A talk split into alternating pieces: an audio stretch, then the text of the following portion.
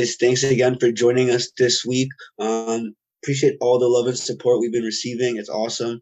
Uh, this week we have another special guest for you. We have a professional soccer player. Actually, change it up a little bit.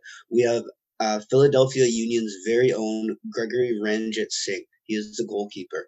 Um, say what up to the people, Greg. What's up, everyone? Thank you guys for having me on. I'm excited. Thanks for coming, man. This is huge. Um, fun fact before we kick off the episode, uh, Greg is actually the cousin of our very own co-host Corey G. So uh, shout out to Corey for making this happen. So first question, tell us a little bit about yourself. Um, who are who's Greg and where are you from? Where'd you grow up? So obviously, my name is Greg Ranjitsingh, 27 years old. Um, a professional soccer player. I've been playing since I mean, I guess eight years old. Obviously, playing before that, just in the parks with you know my family and stuff. But like, started the you know the rep program in uh, in Unionville, Milliken. Um, that was my first team growing up, and uh, yeah, it's just it's been a long journey. I've been you know traveling around different teams over the past couple years, um, and yeah, I'm just I'm happy you know the progress that I've made and where where it's where it's gotten me and the people I've met and the connections and just how it's made me grown as a person on and off the field. So I feel like I have you know a lot to share about that, especially you know coming from you know the GTA where there's just so much talent and so many kids that you know can make the jump to the professional game. So yeah, I'm excited to speak to you guys a little about that. Yeah, you mentioned uh, the talent coming out of the GTA. It's pretty crazy what's um what's emerging these days, right?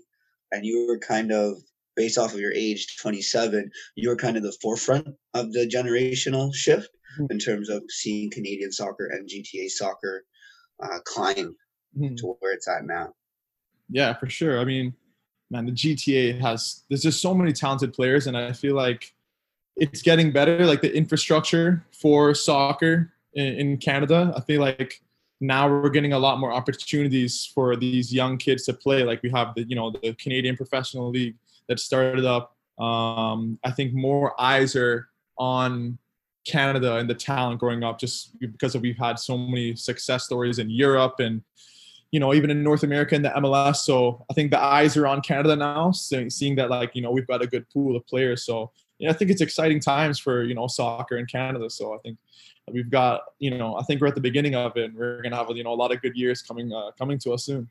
World Cup 2022, here we come. That's yeah. all I'm going to say. uh, but Benno, so you you mentioned how you started playing soccer at eight in in like a professional league before that, just in the park. But uh, how'd you get into it? Like, was there someone who kind of said, "Oh, here, like, let's play soccer," or like, how did that come about? Well, I think I mean, so my background is so my dad's Trinidadian, my mom's Guyanese. Um, and my dad played like in Trinidad. I mean, that's like, I mean, cricket and, and soccer are the two most popular sports in Trinidad. So he grew up playing, he grew up playing both, but mainly soccer. So when I was, I mean, when I was a kid, me and him would always play with his friends. Like you'd, you'd be all his friends, and they're all usually from Trinidad or the Caribbean. Meet up at a park, put two shoes on the ground to make two little small goals, and I'd be, I mean, I'd be a young kid running around playing with them. Um, and you know, I obviously enjoyed it. Um, and so the when I was old enough to like play in like house league, you know, we threw me into threw me into that situation. So I was like, I was like when I was seven or eight, and you know, I did well my first year, and that's like kind of when I guess you kind of make the jump to playing like rep soccer and like the academy soccer is nowadays. But yeah, that's I mean that's how I made my start, just in the park and then house league, and then got seen to play for the Unionville Milliken Rep Soccer Club. Awesome.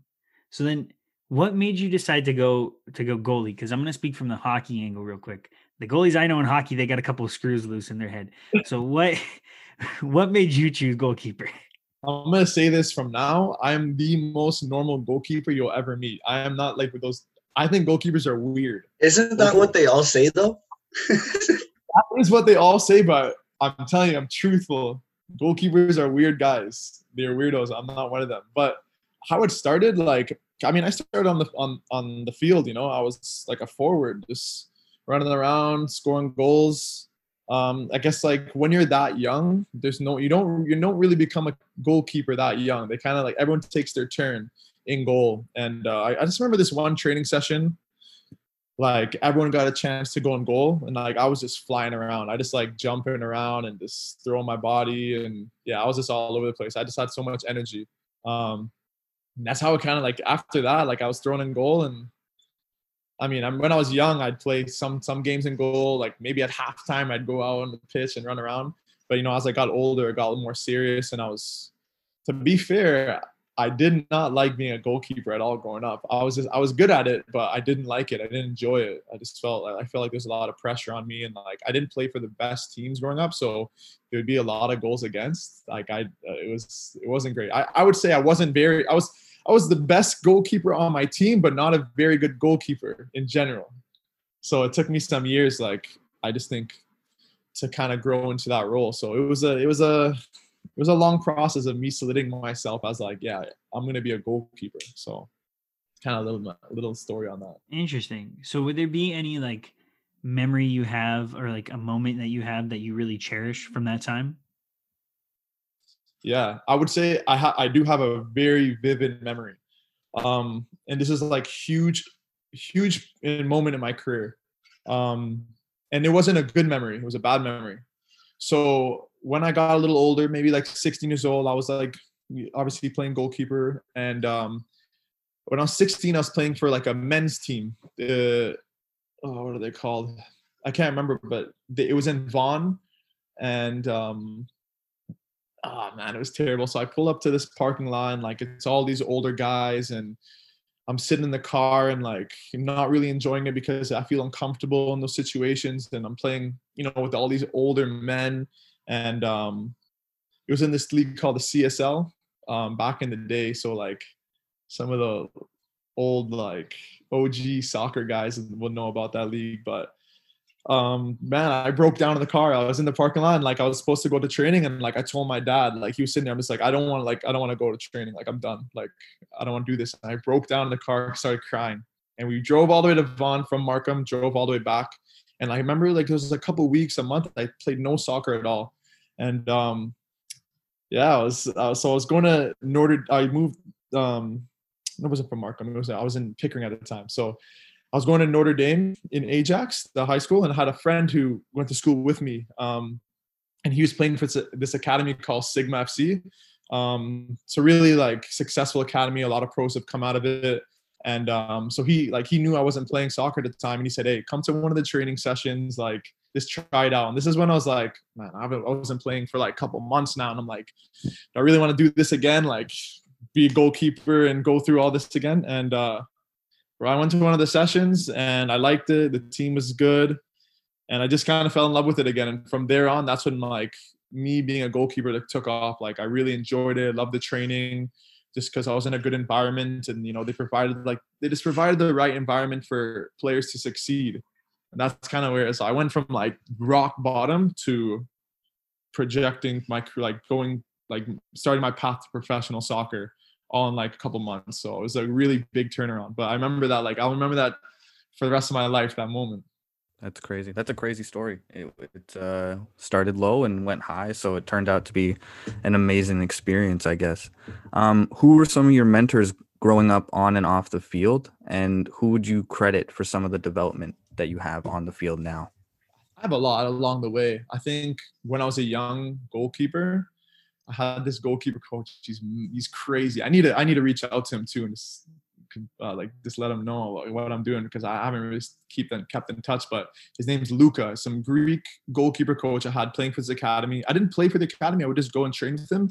And this guy was insane, crazy. Like we'd be jump, he would be throwing us around. He'd be pushing me on the turf, like throwing me around, just roughing me up. And like he kind of gave me that like killer mentality, that instinct, you know, that like hunger, you know, he was super crazy. He had so much energy and like he actually had a heart problem too. That's why he had to stop playing. For a guy with a heart problem, he was insane. So I owe a lot of like just that passion for the game to him. Um, and that's along the way, you know, I've just, I mean, my college coach, I owe a lot to him because that was another tough time that, you know, I'm sure we'll talk about the college career I had. Um, but yeah, growing up, I say, yeah, Luca, man, that guy, I owe a lot to him. He he gave me that mentality. That's awesome. I uh, having that one coach can really make or break an athlete's career, and it sounds like he made it for you. So that's great. But um, you touched on uh, university and said that was a little bit of a tough time for you. So you went to Mercer University down in the states. What was that experience like as a D one student athlete, and then also like the whole transition of moving to a whole new country, um, living on your own? I don't know if it was the first time or not. Um, what was that like? Yeah, it was really tough at first. Um, I didn't want to go to school. Like when I first got there, like he was in Georgia in the South, a huge culture shock. It's completely different to Toronto. You know, Toronto, you got diversity, you've got just like you got culture just throughout the city. You feel like comfortable. Anyone who comes to Toronto, they'll feel comfortable because they'll find they'll find something that you know they see in themselves or they they're they're used to. I went to Georgia and it was like huge culture shock. I wasn't used to like just the people, the environment, and you know, it was it was a really tough transition. Um, especially just like moving away from home and not having anyone who like I knew. So I like that was that was tough. And then just the balancing school and athletics was really tough for me because because I wasn't enjoying where I was, it made me like lose focus in I would I, I wouldn't say I lost focus in soccer because I, I think I put all my focus into soccer and wasn't able to balance the school aspect. So I was like, man, I was not going to classes. Like I had a really bad GPA. I want to say my sophomore year. Like a lot of guys know this. Like I had a 0.3 GPA in my sophomore year. Like that's like, how do you do that? You know what I mean? Like I went to no. How are you? How, sorry, how are you still eligible? Yeah. So yeah, so that fall semester soccer was really good. I had like one of the like that's when like i really took it to the next level in, in soccer. So i focused all on that and didn't go to any classes. I went to zero class i actually had a 0.0 and then i begged my computer science teacher to give me a d. So yeah I, like it was it was bad. So i had so i go home. I didn't go to any of my exams. I just didn't go um, because at the time, like I was just I just loved soccer. I was just also all I want to do. So I was like talking to my academy coach, Bobby Smyrniotis. He's the he's the he was the head of Sigma. Now he coaches Forge FC in the CPL. I was telling him like, please get me somewhere. Like send me to Sweden, send me to Scandinavia. Like I want to play. Like I want to play professionally. Like I know I probably am not ready to play in the big leagues, but like let me work. Let me get me into like a European system. I'll do whatever I can. So like that was my plan. I was like, yeah, I'm gonna go play soccer professionally somewhere. I'm gonna skip this college situation. And uh, so yeah, I didn't go to classes, and then off season comes around, or not off season, like December when school's off. I get a call from my coach, and he just lights me up. Like he's like, "What are you like? Why are you wasting my time? Like we've invested in you. You know, we give you scholarship, we give you all the everything you need to succeed, and you know, you've kind of thrown it away." And that's when I was like, kind of sitting down, like, you know, he's right. Like I have, I have an opportunity to play soccer. I have the opportunity to get a college degree, and I'm I'm taking advantage of one, but not the other. So, kind of sat back and I was like, you know what, like let me let me just you know buckle up, grind, and, and get through this. So, in order for me to be eligible for the following year, I needed to do a full class load, 18 hours, and I need a 4.0 in order for me to be eligible. And I I took the chance and I, I got it. I got a 4.0 the following semester and yeah, full 18 hour class load, Dean's list, Dean's list for the spring. So I went from 0. with 03 or whatever 0.3 to like spring semester Dean's list. So that, that was my yo, that's impressive. That is not an easy feat at all for anybody who's gone to college or university. Sorry, sorry, university. Yeah. I had to get walked to all my classes. Like I had to go into the athletic department every morning sit down, do two hours of study hall. Like I was in I was in jail, prison. Like and then I had to get escorted to my classes by my assistant coach to make sure I went. Holy like like one of those uh, kids on um that Netflix show. What's it um shoot, the name is escaping me. Help me right now. Um the basketball and football one. Oh uh, last chance U? Yeah, yeah, yeah, yeah, yeah. Because there's always a few kids who they they need like that extra like supervision, and that's kind of funny. That's cool. Good for yeah. you though, man. Props to you. Yeah, it was it was it was crazy, man. It was a crazy time, but I'm happy I went through it. I mean, I learned a lot from that entire experience. So, I mean, just hearing that story is uh again crazy. But I guess you've already touched up on it. But what would what would you say college taught you the most about yourself and life, and what was maybe your fondest memory off the field? Yeah so college i would say man, that the most valuable. That was that was like the most valuable couple years of my life because, like I said, growing up, I didn't like I didn't play for the greatest teams. I wouldn't say I was the greatest keeper either, but like I just had like like I guess I get it from my dad, but like he has the greatest work ethic ever, like grinding because he came from Trinidad. He came from like nothing. Like if you see his house on Trinidad, it's like where he grew up with his brothers. It's nothing. He grinded. He made a life for himself in Canada and had me and my brother. And just to see his grind like i applied that to soccer. And so like i wasn't the best soccer player. I wasn't i wasn't that good but i grinded so much. Like i worked so hard. I had so much passion like after like i realized what i wanted to do. And like that's how i became successful. So when i went to college like it was the same situation. Like i didn't go to like mercer is not really a big school. It's like not it's not like the the UNCs and like the UCLA's, like the you know the powerhouses in in in soccer and all that. So it was a grind. Like the program didn't have much money. Like we didn't have the, the nice facility. I mean, the facilities are okay, but like you know, not like all the fancy stuff that you see some of these bigger schools get. So it was a four-year grind, like in Macon, Georgia. A really not good, it's not a great place in Georgia. It was like we were in the ghetto. So I just applied like that hustle, that grind, and like just that mentality. And like that's how i got to where i was like those four years like i got to play every single game. I gained so much game experience and just like my work ethic just went through the roof. Like that's i think that's what i pride myself on is like my work ethic. I, i'm gonna work harder than most people and like that's how i'm gonna attain it. I'm gonna like really grind and hustle. And yeah that's i think that's what i got out of the four years. And my coach there brad ruzzo who i love like he he's awesome. Like he also put like that was his mentality as well like hustle grinding working and like that's just what i applied to to football or soccer and and that's kind of how i got to where i was. That's awesome. That's awesome to hear. So following then your your college career you were probably like in the off season kind of like in hiatus just going okay where does this take me? And then you ended up signing I believe it was 2015, if I'm if I remember the dates correctly. Um, in 2015, you signed with a brand new USL United Soccer League franchise in Louisville FC, and you ended up spending four years there. I know you made lifelong friends while you're there, and it culminated in the last two seasons being back to back championships with you as the starter. So, you know, how did how do you feel that helped you get to where you are today, and and what besides probably the the two championships that's probably the most memorable moments, but what do you think is the most memorable moment to you besides those two? Yeah, I think so. I mean, with Louisville, I think this is a lesson that I think every single kid in Toronto or even anywhere, anywhere in the world, if they want to make it and they don't have like all like the the resources and on the best academy, this is the best lesson because this is how I got to Louisville. I was sitting in the off season, December, training with 18 year olds, like everyone was gone, going back to school, and I stayed back because I didn't have a team. I didn't have a like. I was done college, and now like it's either I play professional or like what do you do? Like you go work, you you have to find, you have to do something. So I was like every day like begging you know my coaches like can you find me something find me something i want to do like i want to go to europe like i didn't i didn't even know about the usl like surprisingly i didn't know much about it and um yeah, I was just going to these trainings with like these young kids and like it was a dark time. Like I had nothing. Every day I'd go and like hear nothing, go back home and like, you know, like no job, no nothing. My parents are like, what are you doing? Like you just have this college degree and like you want to play soccer, but like you need a plan.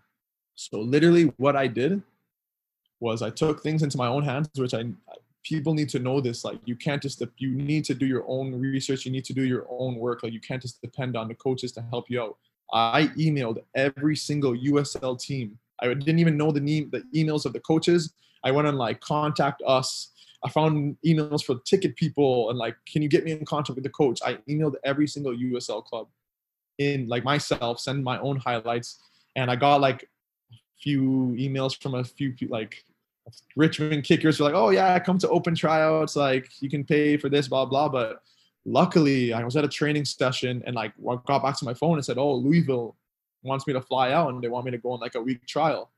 And then from there on, like I just had I took that opportunity and I obviously made the team and then from there on, I had four great years. First year was a really big learning experience. I wasn't, the, I didn't start. I played under a goalkeeper named Scott Goodwin, who had a lot of experience. I learned a lot. And then the following year, I won the starting spot, and then I played from then on and won two championships. But I think the beginning of that journey of me just reaching out myself, like knowing my body of work and not depending on people to do things for me and blind emailing these teams to get an opportunity for myself was the most important part of my career. Because if I didn't do that, who knows where I would have ended up. And I think the fact that like the stars aligned and I ended up at Louisville and it ended up being a really good situation for myself, obviously, like is great. But the how I got there, like that I had to like put in that work. I think a lot of kids need to understand that. And it shouldn't depend on just the coaches. They needed they need to do their own research. They need to be emailing and contacting these teams for opportunities themselves. So I think that's huge. That's a great story, and that's great career and life advice in general. Because I mean, so often we just sit back waiting for things to kind of just happen to us instead of you know taking the reins and making it happen. So good on you for doing that. So um transitioning, so representing your home country, national country is obviously very important, very special. So you had the opportunity to represent Trinidad and Tobago. Um, why was that special for you, and what was that experience like? Yeah, I mean, representing Trinidad and Tobago was awesome. Like growing up, obviously, I, I mean, I grew up in Canada, and I just have Trinidad Trinidadian background, so I always wanted to play for the Canadian national team by the Corey. And I don't know. I know the viewers probably can't see the the jersey, but Corey just put on the Louisville City jersey. Appreciate the love. But yeah, I think growing up, obviously, I wanted to play for Canada. I had no idea about Trinidad. I just knew that like I had friends and I had teammates that like played with other guys who played in the Canadian national team. I'm like, wow, this guy's like on the national team. Like that's amazing.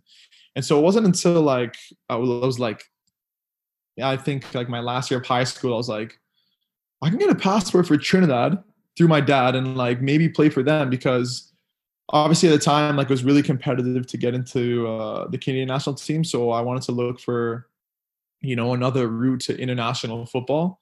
And Trinidad was that that route for me. So I got a passport through my dad. It was pretty easy to get. You know, went to embassy and got some paperwork. And I ended up my first little stint with them was with the U20s.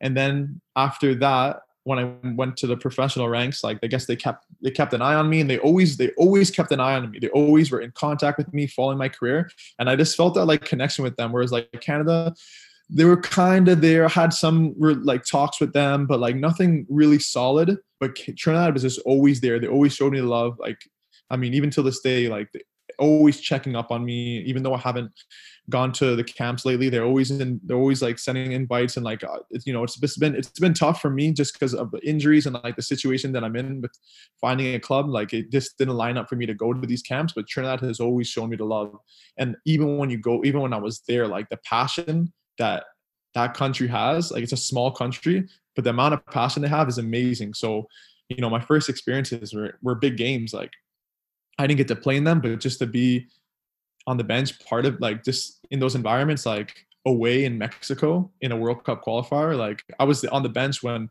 they beat the US and knocked them out of the World Cup. So like these are like, I mean, this the passion you feel from that is amazing. So yeah, they've always shown me love and the experience has been great. You know, hopefully, you know, things work out from the club end and that I can, you know, re rejoin the national team because they've always shown me love and they, you know, they want me to join the team. I just need to obviously make sure personal things and my club situation is sorted before, you know, I, I expose myself to international football again. But I mean, the passion and support they've shown me is amazing. So I appreciate that from them. And it's, it's just, yeah, it's a great experience whenever I get to go up there. That's crazy. What's it like being like in a World Cup qualifier. Like the whole like you're seeing like um Landon Donovan on the US side. Like what's that's just insane. Yeah, so the first time like I went, we played Honduras in the US. That was like the first world, set of World Cup qualifier I went to. And like Honduras, I like I knew some of the players, but when we played the US, like I was playing in the US at the time and like it was like Pulisic and like Jozy Altidore and like Michael Bradley. And I'm like, I was on the bench and like Pulisic was on the right right side. I'm just like, yo, that's Christian Pulisic right there, or Tim Howard in goal. You know what I mean? I'm like, yo, these are guys I see on TV, but like me and them are on the same like we're it's them against you know us and it's like they're on a level like they're not they're no they're not bigger than us you know what i mean like we're on the same playing like playing field so for me at first it was like you know obviously like when you see these guys you're like wow this is incredible you know it's like you're starstruck. But then you realize like yo you deserve to be here like you know what i mean? So yeah that was it was a great experience at first to see all that. I mean even like away in mexico the passion those fans have like when they sing their songs and you know we I remember when we scored the first goal against them to go up one nothing uh bro you're getting beers thrown at you from the stands like it's just it's crazy environment. And like the, the bands they have too they're playing their songs like yeah there's nothing like international football there's just there's nothing like it. It's, a, it's just a whole different experience. Yo, the fans go mad. That's crazy. One thing i can say is soccer is the most passionate sport out there towards fans. Fans are crazy for soccer like crazy for soccer. We've seen it everywhere around the world. But I just wanted to to shift gears towards your MLS career. Uh, you played on three different teams now. Tell us about your overall experience and some of the things you learned being on the team and having some of the players uh, share that experience with you, and maybe some of the perks of being a pro soccer player as well. Yeah. So, I mean, coming from USL and going to MLS, like you just, I'm glad I went through the USL um, pathway because it made me appreciate all these things at the MLS level. Because when you get to MLS, like everything is, I wouldn't say given to you, but you just have so much at your fingertips. Like you have world class facilities, you get chartered flights, like you get these amazing stadiums to play in. Like you have everything given to you. It's it's like it's amazing. So I just every day I go into training and I just appreciate like I don't take anything for granted. I'm like, wow, like this is amazing. Like where I, the pathway that I had to go and like grind through to like get here, like this is awesome. So from that standpoint, like just super appreciative to walk into an MLS locker room for the past three years and be a part of this environment. It's been great. I've learned a, I've learned a lot. Like it says, it's been a different environment on every single team. You know, like in Orlando, like like the team is mainly composed of like Latin, South American players, Latin players. So like that's the vibe you get. Like in training sessions, like you're Spanish. Like I I was on Duolingo learning Spanish, so I can speak to the defenders and speak to whoever in training. Like you're getting the world class players like Luis Nani in training. Like it, it's it's it was crazy. You know what I mean? So it took me a while to get used to like wow. Like first of all, I have to speak Spanish in training. Second of all, like uh, Nani is, is training with me. Like that's that's insane.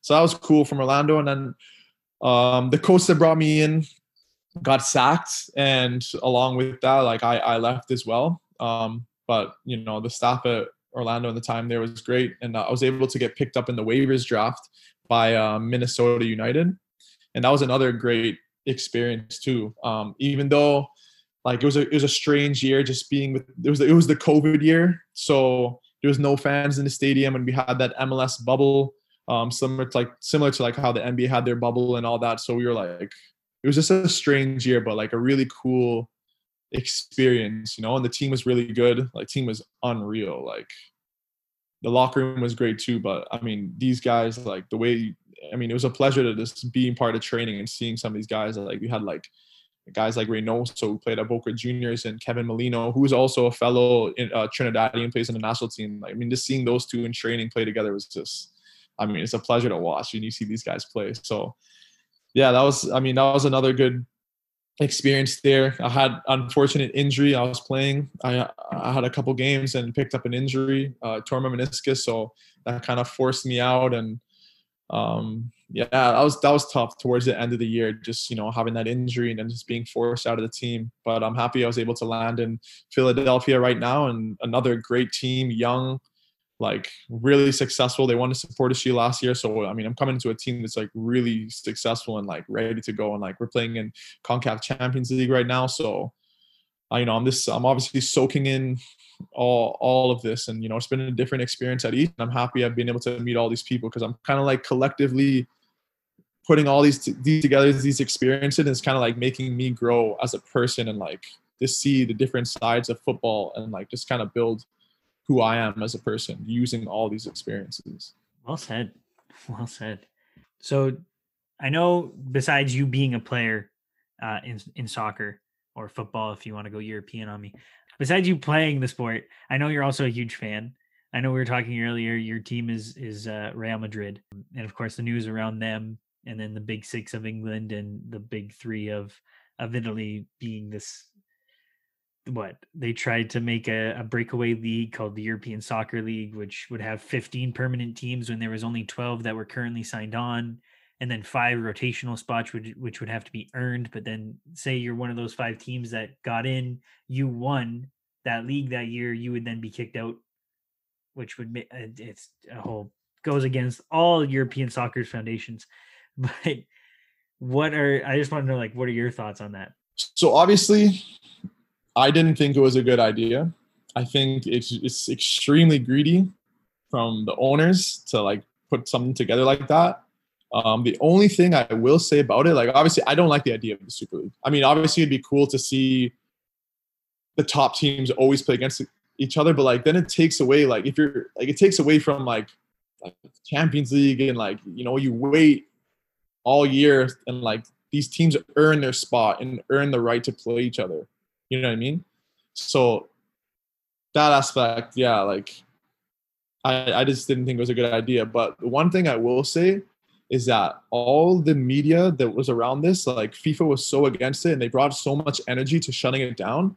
But like I just want to see them and like I've seen a lot of players come out about this. Um and it's like where's that energy towards the other issues in football? Like all automatically like when someone is hurting FIFA's pockets, it's like they're on it. Like they are loud and they're in the media trying to shut it down. But I want to see that energy towards the racism in football, the inequality in football, and all those other issues. So that was my that was my only thing about it. Like, yeah, Super League is bad, but like the way FIFA reacted about it, like and how much energy energy they can put into something, it kind of made me wonder, like, okay, if you if you have the capacity to, to do that and shut down something like that, why don't you do that for the other issues in football that are way bigger than money? Like money is like, yeah, yeah, there's like financial fair play and like, yeah, there's a lot of greed in football, but like you I mean, when you see some of these like things with the racism and, uh, and all that, it's like I want to see that same energy shut that down too. So that was my only.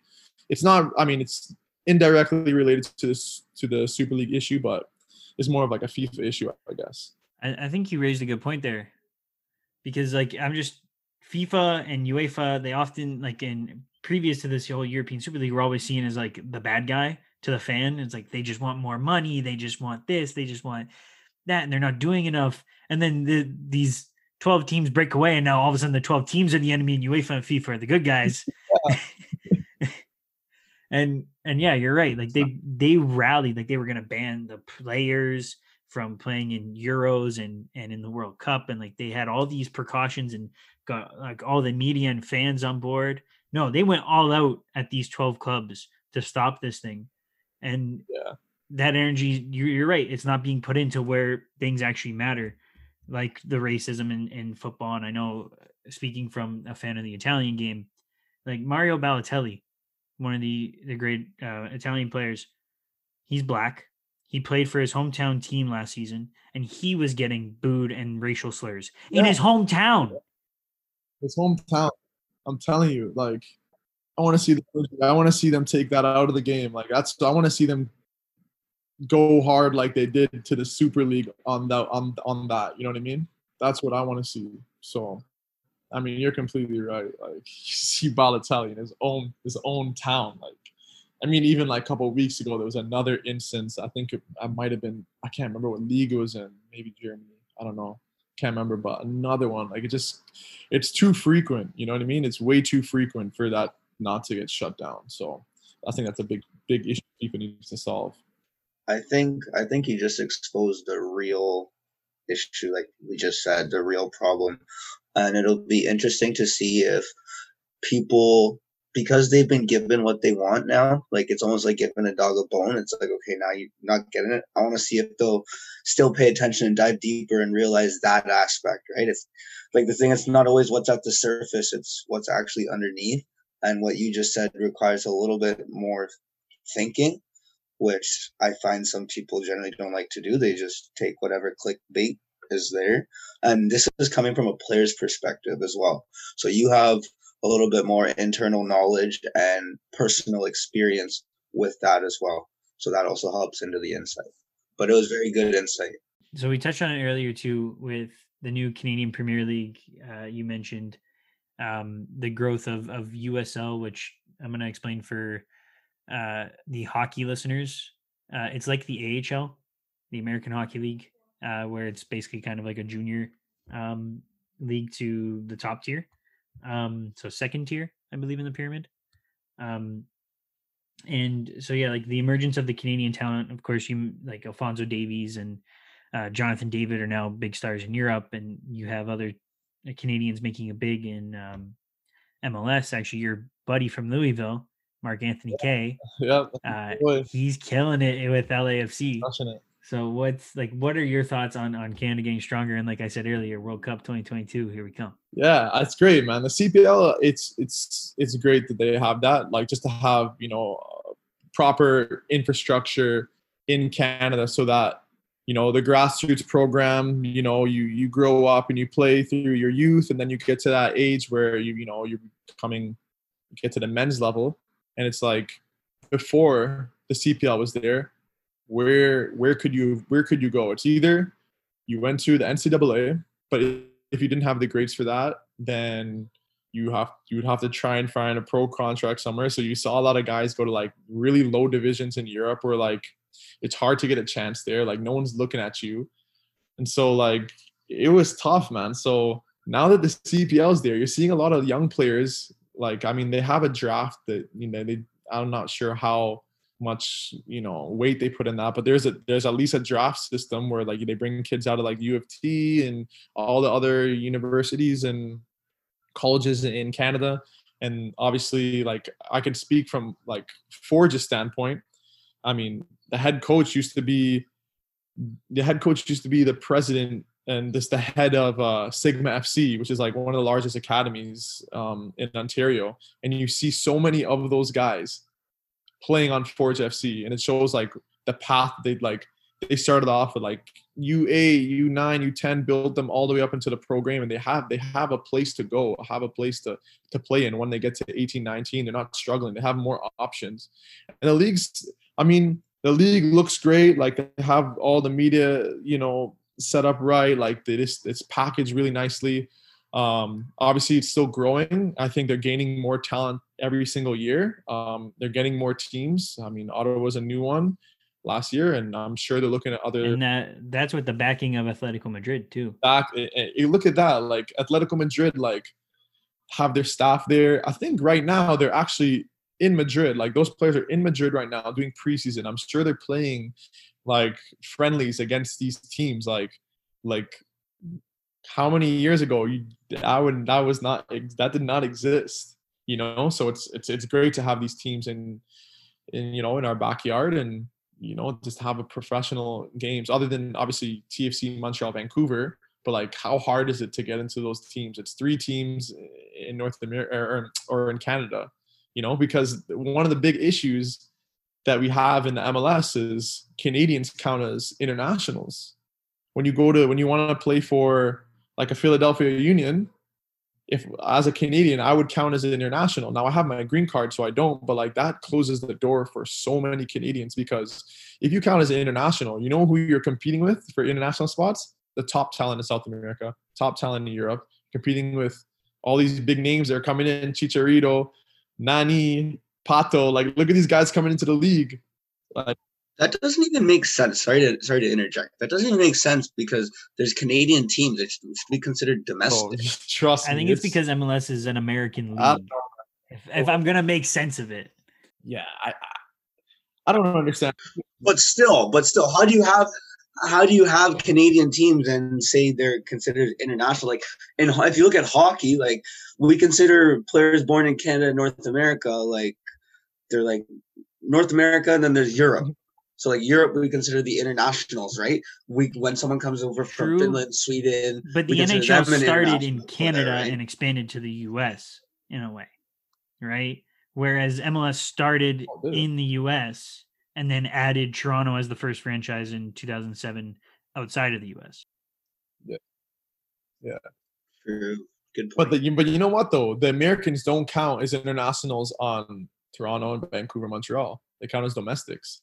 So like it it shuts this. It just closes off so many doors. Because like I remember when I was it, in my uh it was 2000 yeah in 2018 like in a, the second championship run after the first championship I was getting some MLS interest and I was so close I was actually close to going with Mark Anthony over to LAFC and domestic status like I counted as international and they couldn't I mean they're not going to use an international uh, spot on me at the time so uh, I went I did another year in in Louisville and uh you know my old coach went to Orlando and he brought me with because he believed in me. He believed that I, you know, I could like international spot or not, like I could play at this level. So he took the chance and like gave me an international spot, and because of that, I was able to get my green card. But I mean, how many times does that happen? Like you get a young Canadian player getting a taking up an international spot in MLS. That doesn't happen often at all because you're competing with these South like look at these South American talent that you're bringing in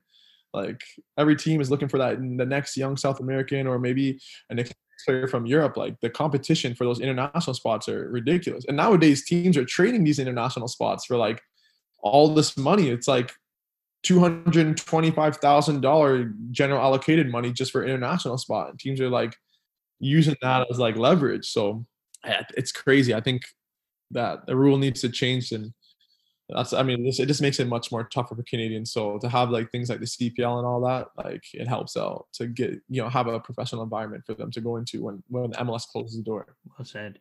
Well, like you just like you mentioned, I know TFC, they just picked up a Venezuelan who was playing in uh, Brazil at Santos, and he's only 23.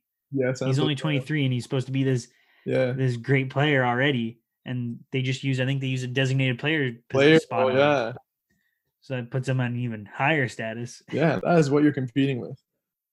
Like it's it's, it's not just North America. Like these scouts. Like when I mean how the MLS has grown. Like if you go into the office and you just see all these scouts and all the video that they're doing like they are watching games constantly. They know all these players. Like it's it's crazy. The network of players these have and the gms are on the phone. They're looking for the best talent. So you know you're competing with like now nowadays like in mls you're competing with the best. Like it's a very attractive league. It may not be the most talented league like in compared to like england and france and italy but it's a very competitive league. We're it's growing big time. And like the life here is great. Like you're living in some of the greatest cities in north america. Like it's a it's an attractive league for people to come to so it's it's only getting tougher to like get into these teams so yeah that's the competition getting getting onto the rosters now nowadays Well, I think uh, that's gonna about do it. We got one more question, which I think you've touched on a few times as we've been talking. But with all the experiences you've had so far in your career, is there any advice that you would give to a kid or a youth that's trying to come up and make it big in soccer? yeah i would say i mean everything is in your hands like you can control everything and like i know there may be roadblocks around the around like along the way like in you know you may run into you know like it, it can get tough at times but just know that you can control everything and like you just need to grind through it hustle work as hard as you can because everything will pay off and and just know that you know you cannot rely on other people to do things for you although you may be extremely talented you cannot wait on the sidelines waiting for that call or waiting for you know a coach to send you a connection or send you somewhere like you need to put you need to take that first step and put your your your, your front foot forward and and do put things into your own hands and, and take things into your own matters because that i mean even at the mls level like if if you guys knew what i had to go through this year to like find a team like i was emailing mls gms myself like trying to trying to figure out something. So even even now at the mls level like i'm still reaching out to gms and making connections and like trying to put myself in a good position. So young kids listening like you need to take matters into your own hands and like you control everything. Work hard and and, and the outcome you know you'll get the outcome that you want. So that's what i'd say. Well said. Manny, you want to take us home? Yes, sir. Yeah, no, that was um great advice there at the end. And um thank you again, man, for joining us. This was a great episode. You touched on a lot of great points and had some pretty cool stories there in there as well. Um, we'd love to have you again on sometime in the future, maybe next season, season after that, maybe after a little MLS Cup ring in the future. That would be nice. That would be nice. But uh, yeah, guys, thank you for tuning in and listening. As always, we appreciate you guys. Um, for Corey, Matt, Corey and Matt, I'm Mandela signing off. Thank you again to Greg Ranjitsingh of the MLS's Philadelphia Union for today. And you guys know what's next. Peace.